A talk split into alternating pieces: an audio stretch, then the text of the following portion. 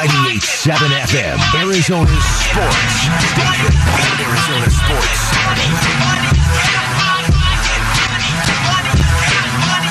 It is very much a money, money Saturday here on Arizona Sports Saturday, live from the Auction Community Studios. Mitch Vareldis, Steve Zinsmeister, Trevor Henry behind the glass. Our lead columnist and co-host of the Bickley and Marotta Morning Show, Dan Bickley, had a great term for it in his column recently. He called it the Big Bag Summer.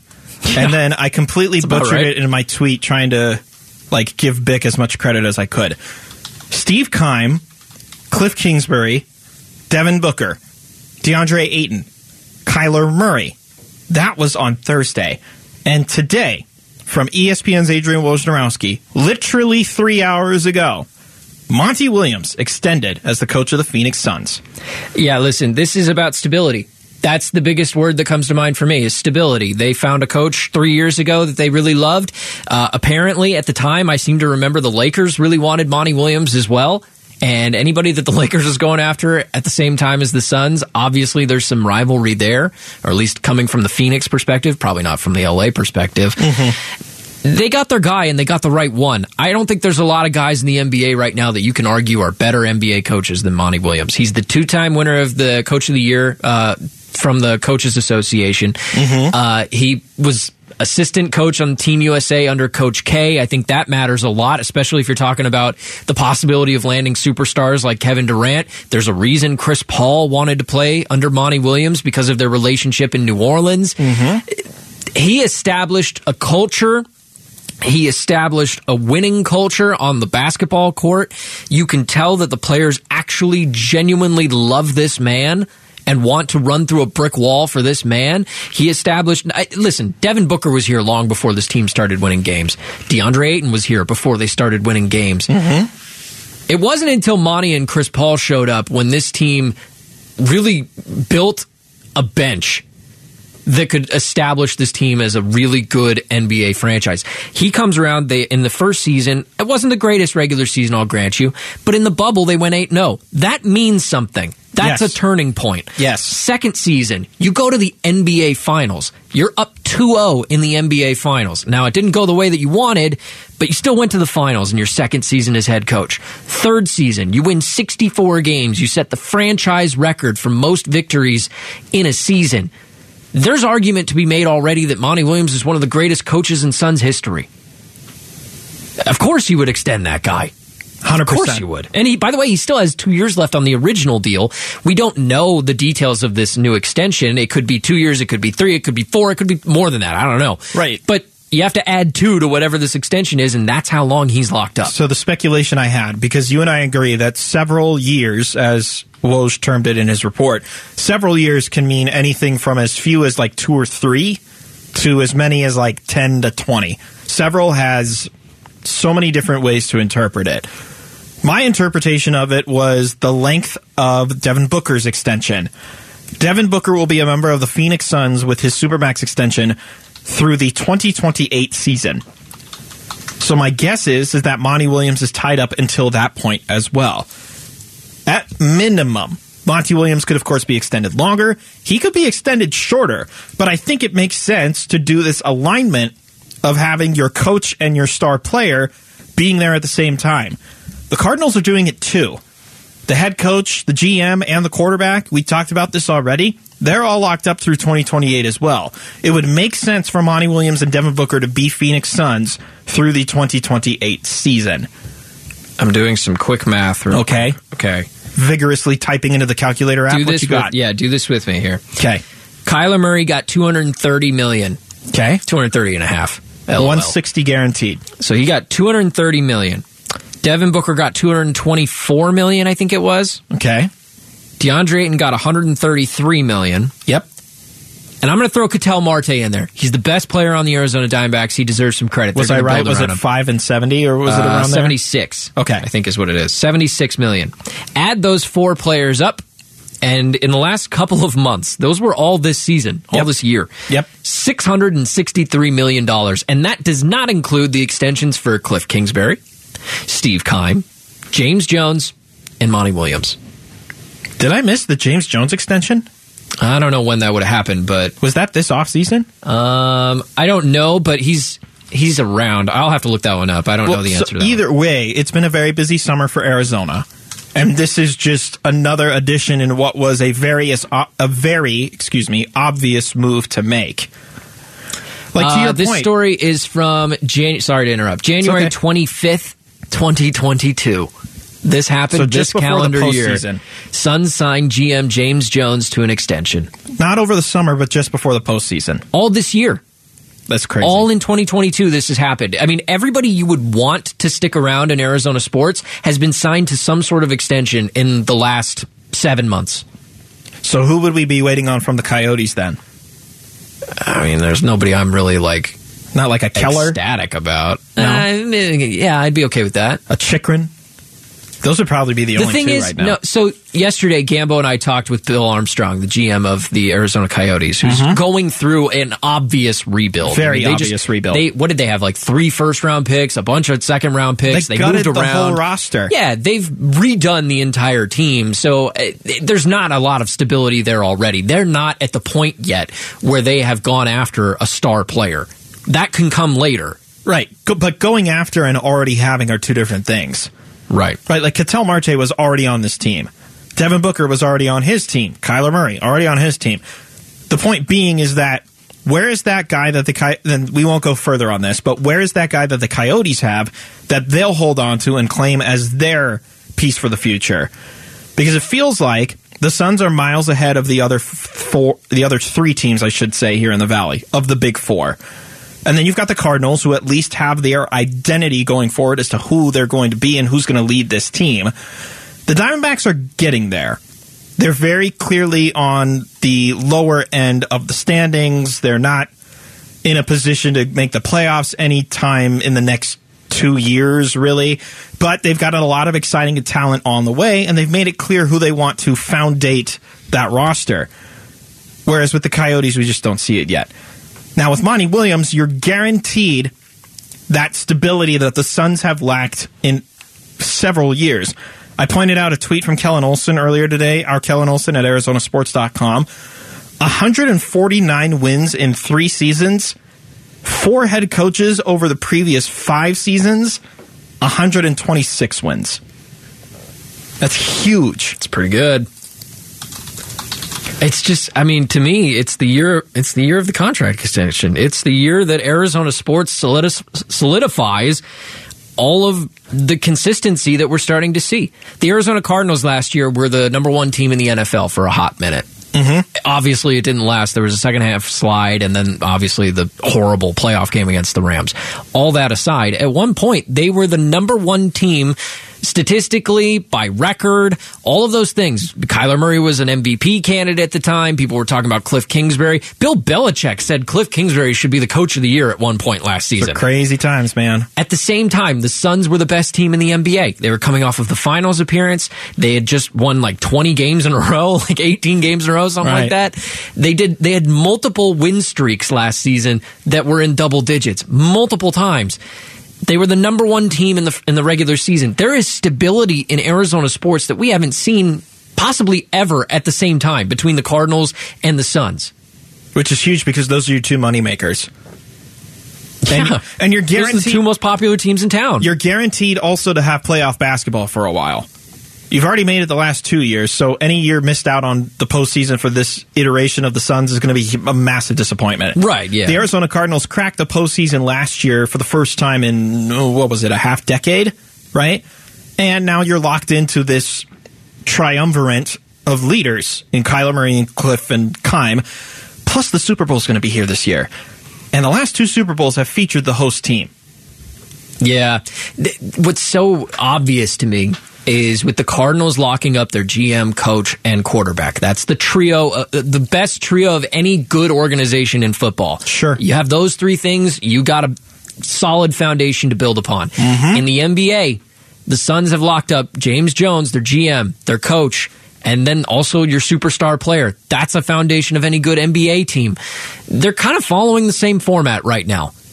And I know they're in a little bit different places. You know, the Ayton thing was a was a big question mark for the last couple of weeks. Or will they? Won't they? Do they want him here? Are they trying to trade him? Uh, and then they signed the they signed the offer sheet in three minutes or whatever it took. They clearly wanted DeAndre Ayton back. It was just about what dollar value are we going to pay him at? Sure.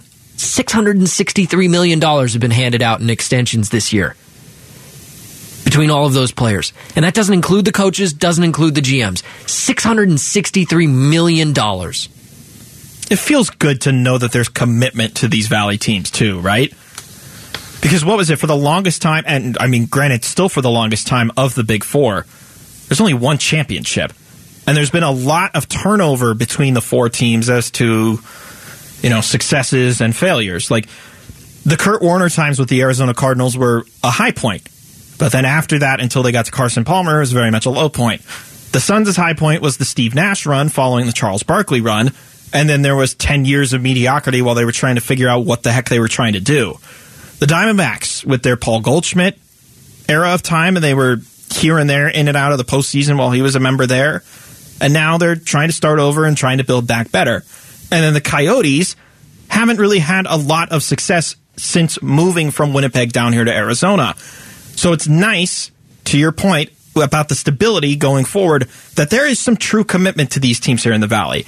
And eventually, it's going to lead to a lot of success as well. Well, and I think probably the best part of this for me, looking at, at both these two teams, the Cardinals and the Suns, is that back, I mean, just as recently as like five years ago, maybe, all we talked about with the Suns was where are we going to get our superstar? Yeah.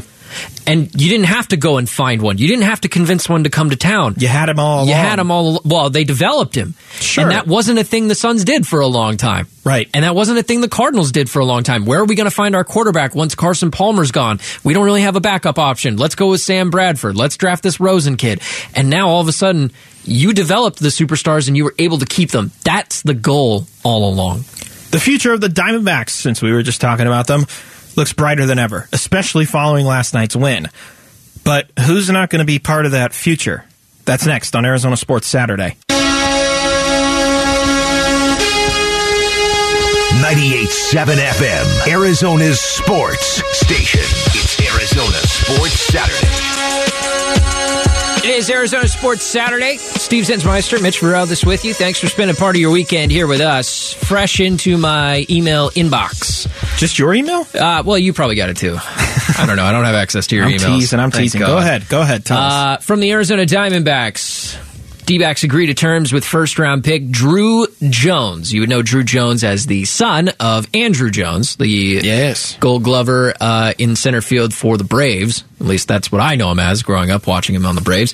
Drew Jones was the second pick in last week's draft. He's an outfield prospect and one that Mike Hazen hopes will be a center fielder for the future for this Diamondbacks team. How about this? I believe today is Star Wars Day at the park. It also says in this release he's going to be taking batting practice, be available to the media, and throw the ceremonial first pitch. Oh, cool. Do you Is think he, has an arm? Is he the chosen one to save this Diamondbacks franchise and bring balance to Arizona sports? I don't know, man. I mean, listen, in baseball in particular, you can have one great player and never win a playoff game. Can you just let me have I my just little- named Mike Trout just a second ago. I mean, chosen one in baseball. I so like Bryce Harper got labeled the chosen one in high school. Stephen Strasburg? Stra- well, yeah, there's two nationals, right? It, it doesn't do you any good. I mean, Yeah, I- the Nationals didn't win anything with Bryce Harper. It was only after he left, right? They won with Juan Soto. Yeah, well, then maybe he's the chosen one. uh, is Drew Jones the chosen one? I don't know, but he's a really good player, and you'll probably see him in the majors in the I don't know, not super distant future, but probably like three or four Star years. Wars play on words. Okay, That's fair enough. Why is today. Star Wars Day? Isn't that usually May fourth? I don't know. May the fourth. I don't know. Be with you. But Drew know. Jones is going to be an exciting part of this Diamondbacks future. Is he not? Uh, he's Gatorade Georgia Player of the Year in 2022. The guy hit like I don't know, like 700. Uh, Yeah. it was 570 was his average. 675 on base. That's he's good. Crazy. He's pretty good. Yeah, he's incredible. He's a great hitter, very advanced. He's a high school player though, so he might take a couple of years to get to the majors. Hopefully, he just breezes through the minors. Uh, How about this? That would be the best idea. His dad made the bigs at 19. You think Drew Jones can fly through the minors in one year? I wouldn't say it's impossible. Some guys do that. So, like, wasn't it Mike Leake who went straight to the majors? There's been a few. Like Yeah, some of the been some guys like some of the guys have been like college World Series winners and then get added to a World Series roster. Like Brandon Finnegan when he was with uh was it TCU or Kansas State, one of the purple schools. And then he joined the Royals in 2015. Like that stuff's pretty cool. Uh, taking a look at the MLB standings, it doesn't look too promising for the Diamondbacks as they uh, just started the second half yesterday. Great start for Zach Gallen, by the way. Absolutely. Facing, facing former Diamondback Patrick Corbin, who's been just awful since he went to Washington. He he's been talks of a contract dump in a Juan Soto trade. Yeah, no, that's possibility that uh, the Nationals would want to add his bad contract to a deal with Juan Soto, just to a team, just to take him away, uh, get them out of that disaster. But for the Diamondbacks, as you are not really in contention for a wild card at this point, Mm-hmm. uh, I haven't looked at the wild card standings in a minute. There are a few games out. They are currently eight games out of a wild card spot. St. Which Louis is still on the outside looking in too, and they are they're fifty and forty five. Arizona is eleven games under five hundred. it's not a ton of games out, but the the likelihood of it because their second half of the schedule is just brutal. Like they've got the Mets again, they've got the Padres, they've got the Dodgers, they've got a lot of teams that are fighting for playoff spots right now, and it's going to be a tough road for the Diamondbacks. One thing they don't have is a lot of time to figure out the direction that you want to go at the trade deadline. They've got about two and a half weeks. is it less, I was actually. going to say it's less than that. A week and a half. The deadline is August second. Yes. so you have a week and three days to make moves. A week and almost a half. Right. What we know, Gambo has reported that there are three players likely to be moved at the deadline. Mm-hmm. They are David Peralta, longtime Diamondback outfielder, mm-hmm. Ian Kennedy, two time Diamondback, and Zach Davies. Those are the names he lists are likely to be moved. David Peralta, obviously left-handed hitting corner outfielder. That's valuable to a lot of organizations. We know, in particular, the Yankees seem interested in outfielders. Uh, I don't know if that would be a cheaper option for them than, say, Andrew Benintendi, or if who knows if they make a huge move for Well, Juan Soto. The wrinkle with Benintendi now is because he missed all four games that Kansas City played in Toronto. He's unvaccinated. And the Yankees play against the Blue Jays quite a bit here down the stretch. Uh, Yeah. that's a risky move. I think they have six games left in Toronto in the regular season, and then there's the odds that you play them in the playoffs. right. So, do you really want to go and trade for a guy who might not be available? Or unless he promises you that he's going to get vaccinated. I, I don't know if he's willing to go that route. Yeah, there's a lot of factors in that. So Peralta might be a better option for them. Peralta could move, or as Gambo said, was likely to be moved. Uh, As we know, we talked about Drew Jones. I mean, there's plenty of other great outfielder prospects. We see Alek Thomas, who might be rookie of the year in the National League, or at least he's one of the top rookies He's in the National in the League. conversation. We've got Corbin Carroll in AAA. He is now the third ranked prospect in all of baseball and continues to mash. He's now in AAA. We know he's going to hit in AAA because it's the PCL and because he's a great player. So, Right. Hope to see him, uh, if not by the end of the season, hopefully in spring training and maybe a shot at making the team next year. And then Dalton Varsho is still out there. Mm-hmm. And unless he's playing catcher in the near future, which is a possibility, uh, he's still a part of this outfield. So David Peralta, he's 34. He's hitting 235. This season, I saw is the first season he's ever had more strikeouts than hits. Ugh.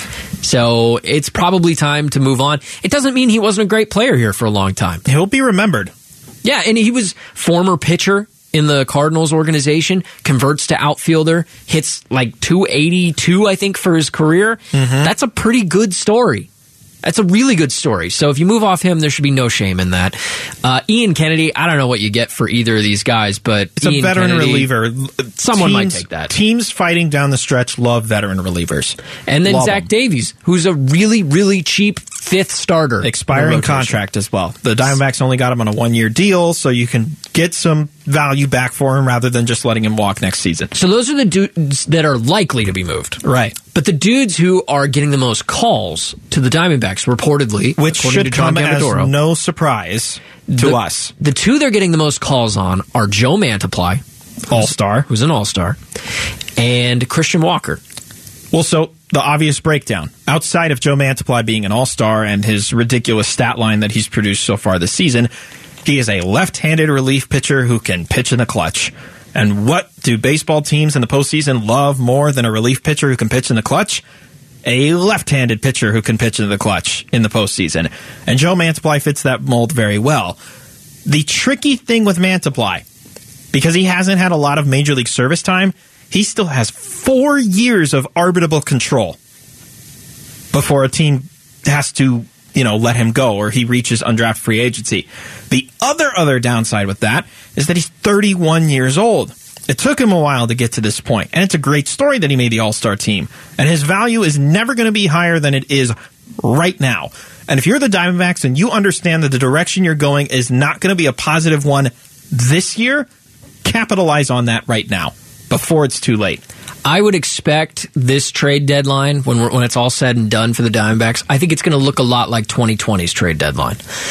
And 2020's trade deadline did not go well. No, I was not a fan of 2020's trade deadline. So if that's the case, now I'm very worried. Well, and here's the parallel that I'll draw very quickly. In 2020, they traded away Archie Bradley, Starling Marte, Starling Marte, Andrew, Chafin, and Robbie Ray. and Robbie Ray.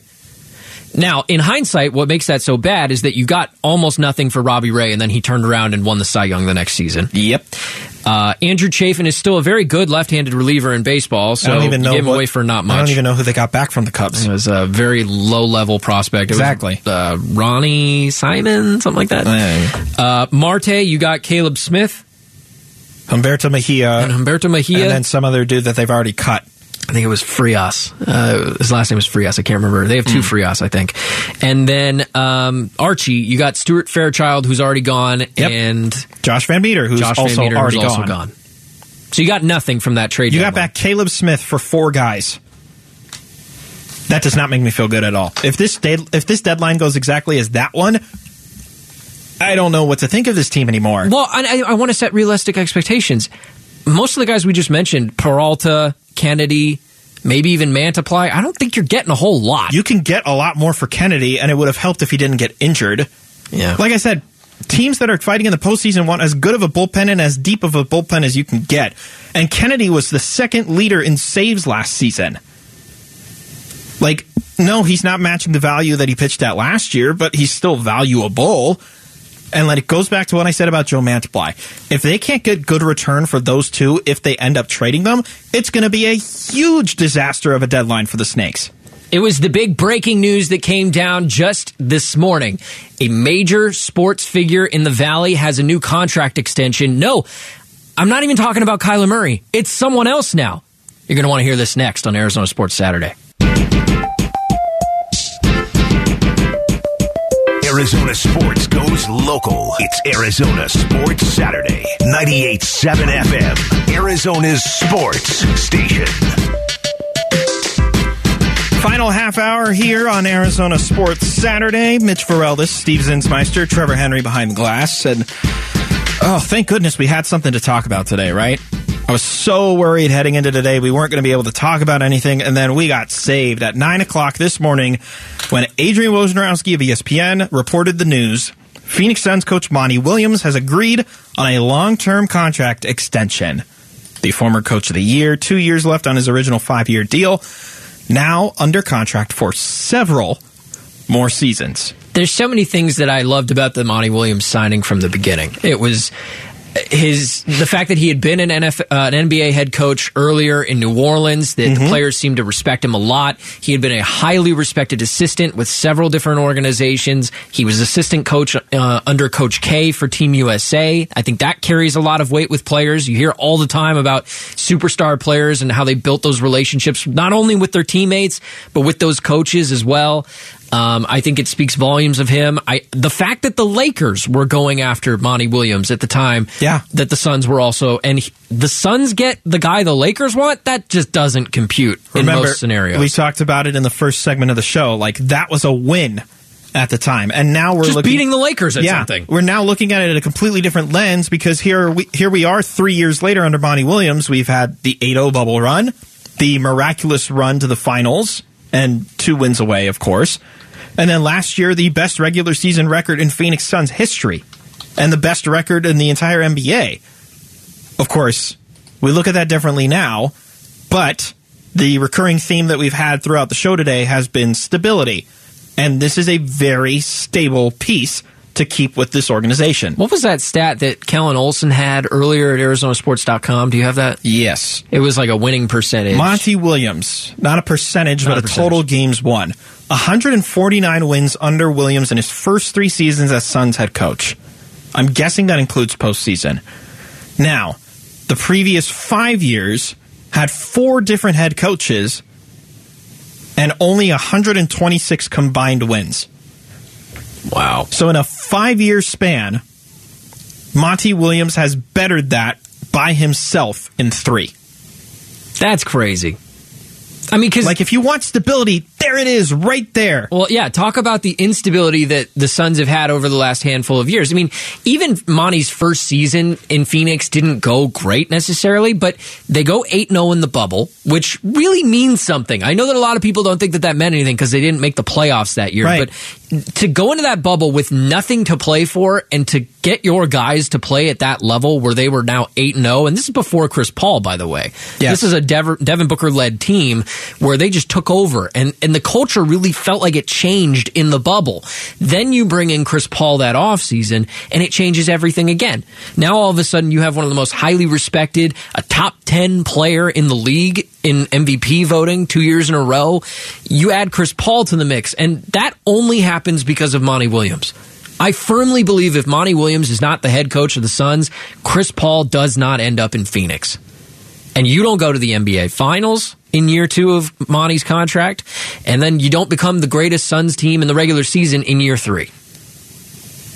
I agree with you on getting Chris Paul to Phoenix. You can't do that without Monty Williams.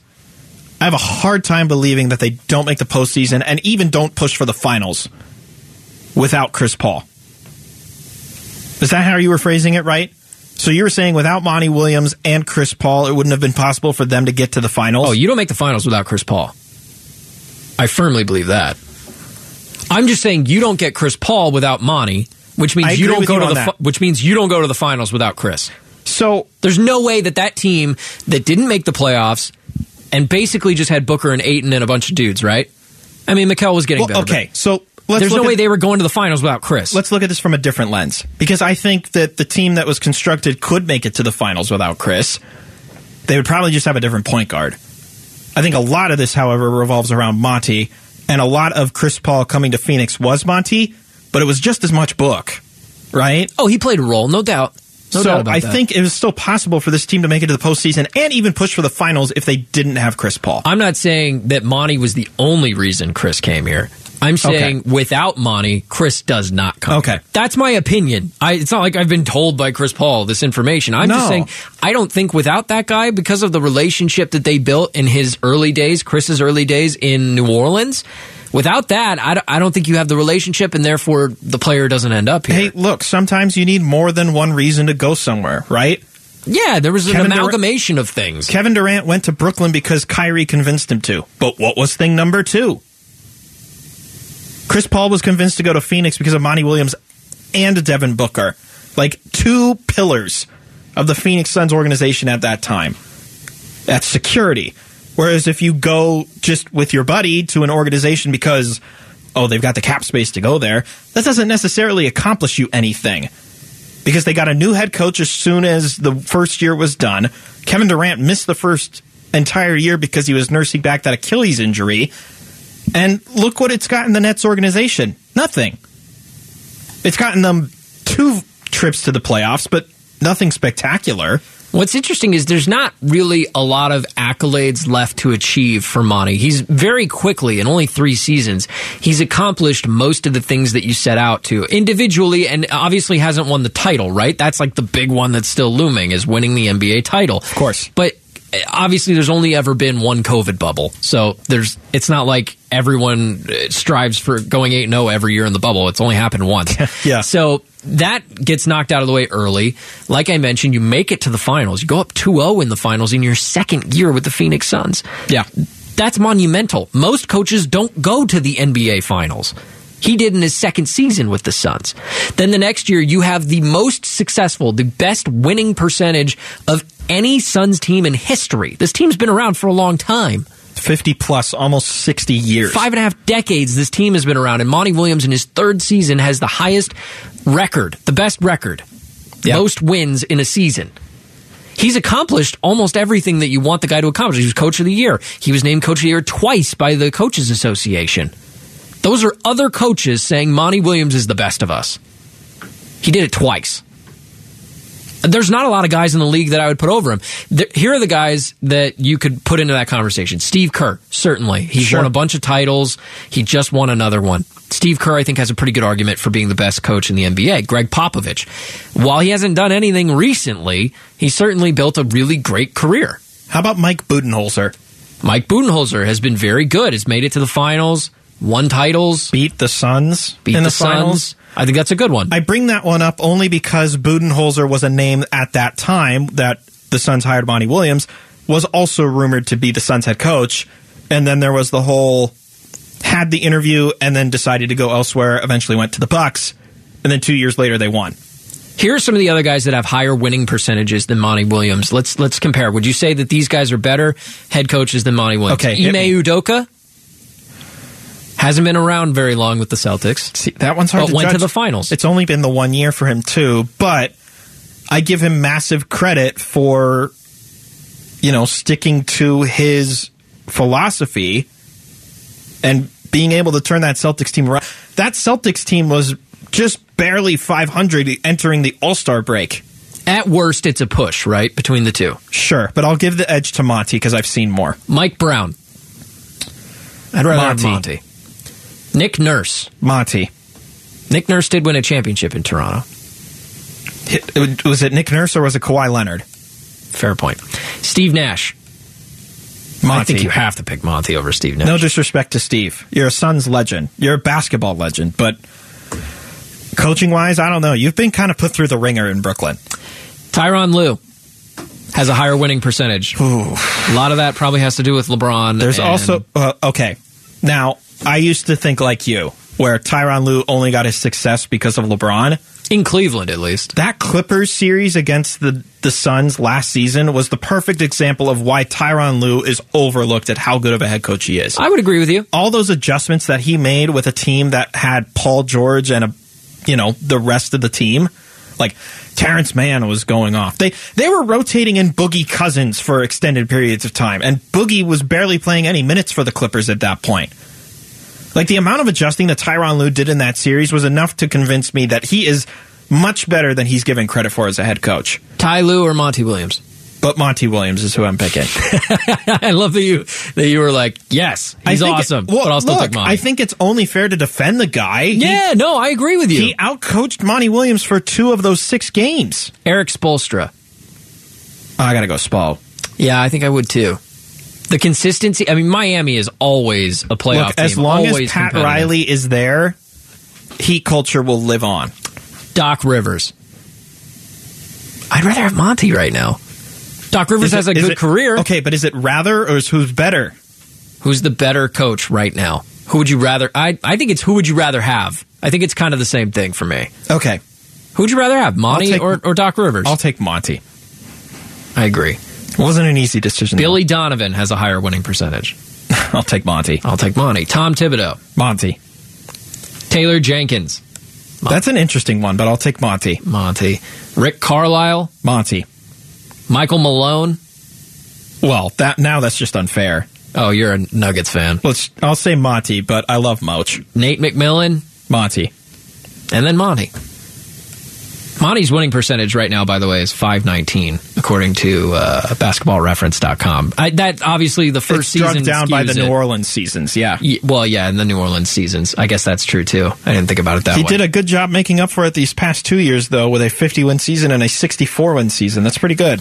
Yeah, those are just the guys that are ahead of him in winning percentage. I mean, there's also Jason Kidd is on this list. Uh, there's other guys to consider, but I don't think there's a lot of head coaches in the NBA that I'd rather have right now than Monty Williams. It's I'm super glad that they extended him. Kyler Murray has a promise that he wants to keep to the fans of the Valley's team. What is that promise? That's next on Arizona Sports Saturday. 98.7 FM, Arizona's sports station. Arizona Sports Saturday. For me, it's all it's always been about fulfilling my promise, um, which is hopefully one day to bring a championship to this organization. And um, I, am a firm believer in, in, in bringing that here. Um, and I know it's I know it's capable. I know we're capable. Um, I know it'll be done. It's a big promise. But we're one step closer. Kyler Murray has a new contract extension. I'm Steve Zinsmeister. Mitch This is with me on Arizona Sports Saturday as we take you up to 1 o'clock. Uh, Thursday, we learned that Kyler Murray had a new extension. He's got two years left on the rookie deal. Mm-hmm. Those numbers we'll get to in a minute. Uh, they've changed a little bit in terms of the cap hit, but he's going to have five new seasons after that. So Kyler Murray is going to be around for the next seven seasons, all going well. He's locked up through 2028. He promised there a championship. I, I, I shouldn't say promised a championship. He promised that he wants to win a championship, that he's here. This is where he wanted to be all along. And that promise he's he made when he got drafted here. This isn't like a brand new promise. No, anything, no, right? no. This is something that Kyler Murray has wanted since he stepped foot on any football field. Let's be real. You you said you know about the legend that is Kyler Murray out of Texas high school, Allen High School football in Texas. I watched every game he played. 42 and 0, was it? Yeah. Undefeated. Yeah. Went to Oklahoma, became their starter. Well, didn't get the national title, but went he, to A&M first. The dominance when he was the starter at Oakland was very evident. He hasn't had that same dominance here in the NFL, but last season was his biggest step forward to this point. And now you're locked in. You don't have to worry about the stress of like, oh my gosh, where am I going to be? What team am I going to be on? Do I have to worry about the money that I'm making, et cetera, et cetera? All that stuff off the table now. You can purely just focus on fulfilling your promise, bringing the first ever Super Bowl and Lombardi Trophy to Arizona. And what I can appreciate too, we found out this detail from the press conference yesterday. Steve Keim talking about how Kyler Murray actually requested team friendly language in his contract extension so that they can build a team around him over the next two seasons. I would say, from my standpoint, that, that you know not only does the player get taken care of, but there is some team friendly things in there that, that were important to Kyler. So that says a lot about him as a teammate and as a competitor that he wants good players around him, and he understands that. But at the same time, we knew that we had to reward him as well for the great play and what all he's accomplished, and really what the expectations are moving forward, which are extremely high. So really what the numbers break down to is he's going to have about 12.7 million cap hit this year, I believe is what it is. Next yes. year, I think it's 16 and a half, almost 17. 16. 16? Okay. I would call it 16 million. even. $16 million next season, which I believe was brought down from the original number that he would have had mm-hmm. had he not signed a contract extension. Yes. So essentially what you have here is kind of the Madison Bumgarner deal when he signed a five-year, oh, eighty-five million dollar deal. No, no, no. I don't no. want that comparison. No, no, no. Roll, roll with me for a second. Okay, okay. It's a big deal. It's a lot of money.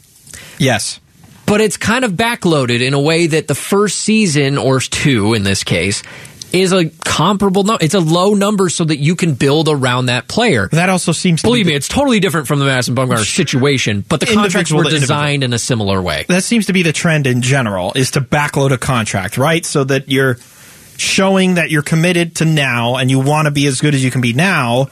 But then as the years go on, you want your money. Well, that's what Madison did too. He took 6 million in the first season of his contract and then it jumped up to like 18 and then 20. So eh, you weren't making as much in the first year so that well, you could try at, to win now. Look at how that turned out. I know. I know. It's a bad comp, I guess. Now, the, I think you understood where I, I think. I think you and I both agree that this is not going to happen to the Cardinals. They're not going to give out this contract to what is clearly the best option that they had at quarterback and will have at quarterback and just flounder. I don't think that's going to happen. You went out and got Kyler's best friend, his number one target at Oklahoma, and an easy, easy stopgap for DeAndre Hopkins' six games that he's going to miss to start the season in, in Marquise Hollywood Brown. You've got that covered. You've got three really good tight ends, I would say, in Zach Ertz, Trey McBride, and Maxx Williams. Williams is not there yet health wise, but as you and I talked about when Trey McBride got drafted, he was one of the best tight ends in college football last year, even coming out of a Mountain West school. So I think there's plenty of opportunities for Kyler Murray to prove that he can play up to the level of like the Rodgerses, the Brady's, the Russell Wilsons, or even in his same age class, like the Burrows, the Herberts. The I mean, he's already superseded any other quarterback in his draft class, and maybe even some of them in the class before him. But like to get to the levels that Josh Allen already has, to get to the levels that Lamar Jackson already has, it's strong consistency and working with the stuff that's around you. And Kyler has given Steve Keim that flexibility to do it these first two years. And hopefully that sets him up for the years to come when it becomes a lot harder to bring guys in because you're getting paid more. So now, I, I, believe as we currently stand, the Cardinals have around $10 million in cap space. Yes. Which is enough heading into training camp that you can take a few lottery tickets, For what they need, yes, it's enough. Um, you got Rodney Hudson back this week. Thank, Thank goodness. Because and thanks to the social media team for reminding us that Rodney Hudson is back because I needed that reminder. We're all just so much better off with Rodney Hudson here than than when we were questioning whether or not he was going to be around 100%. for the season. Uh, that would have opened up some some cap space had he retired, but I'd much rather have Rodney Hudson than cap space. Believe me, especially at this point in the offseason. Mm-hmm. Um, so they've tied up the loose ends. Hudson's back. Kyler Murray is back. He even said uh, jokingly yesterday, uh, Colt McCoy asked him a question about, "Will you be at walkthrough tomorrow?" And Kyler was like, "Yeah, I'll be there at walkthrough tomorrow." Question back here, uh, Colt McCoy. Uh, this seems like a great press conference. You guys really seem like you're on the same page. Um, got matching suits. It's awesome. Uh, question for Kyler though: You gonna uh, quarterbacks just want to know if you're going to be at walkthrough tomorrow.